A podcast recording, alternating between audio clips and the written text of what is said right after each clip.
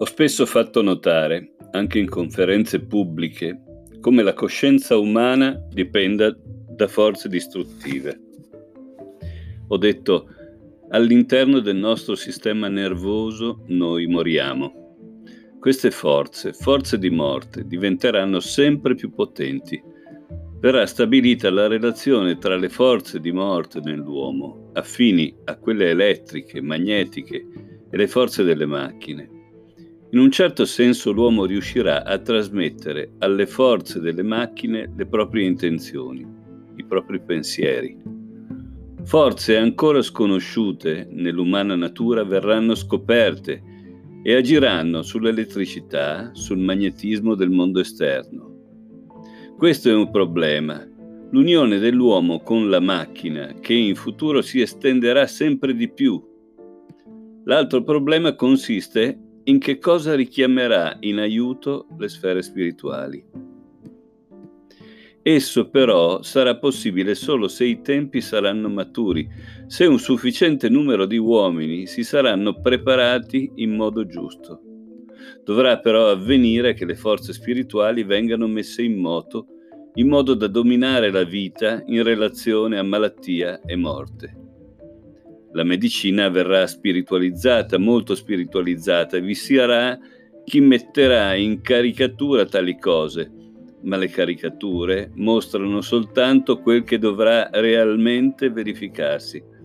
Anche in questo caso, come per l'altro problema a cui ho accennato, dobbiamo chiederci se chi vi porrà mano lo farà in senso puramente egoistico, sia pure di gruppo.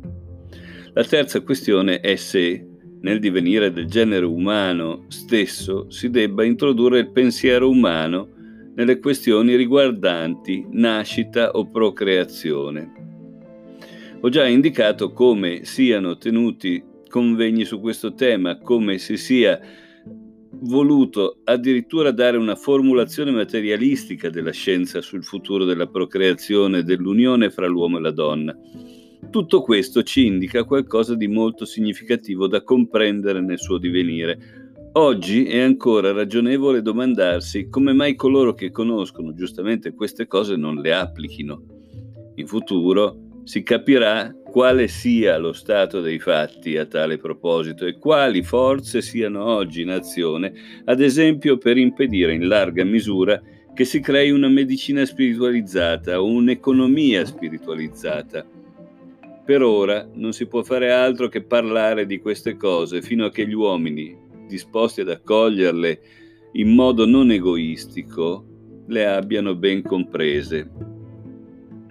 Molti ritengono di poterci riuscire già oggi, ma nel momento attuale tanti fattori sono d'ostacolo e saranno superati nel modo giusto solo se vi sarà una comprensione sempre più profonda e se si rinuncerà, almeno per un certo periodo, a un'applicazione diretta e pratica su vasta scala. A proposito del modo in cui la situazione si è andata evolvendo, possiamo dire che ben poco si è conservato di quanto si celava dentro le antiche ricerche ataviche fino al XIV-XV secolo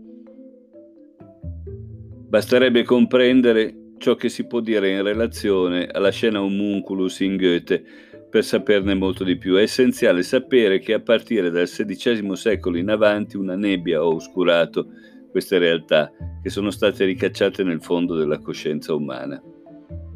In queste cose vale la stessa legge che nell'uomo determina il ritmico scambio fra sonno e veglia.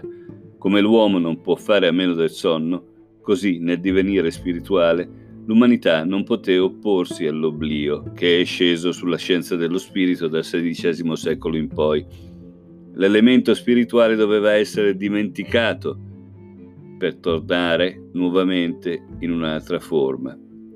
Tale necessità va compresa senza però lasciarsene scoraggiare. Ci deve essere chiaro, infatti, che ora è giunto il tempo del risveglio in cui dobbiamo essere partecipi che gli avvenimenti per molti aspetti anticipano la conoscenza e che quanto accade intorno a noi ci sarà incomprensibile se resteremo pigri verso il sapere.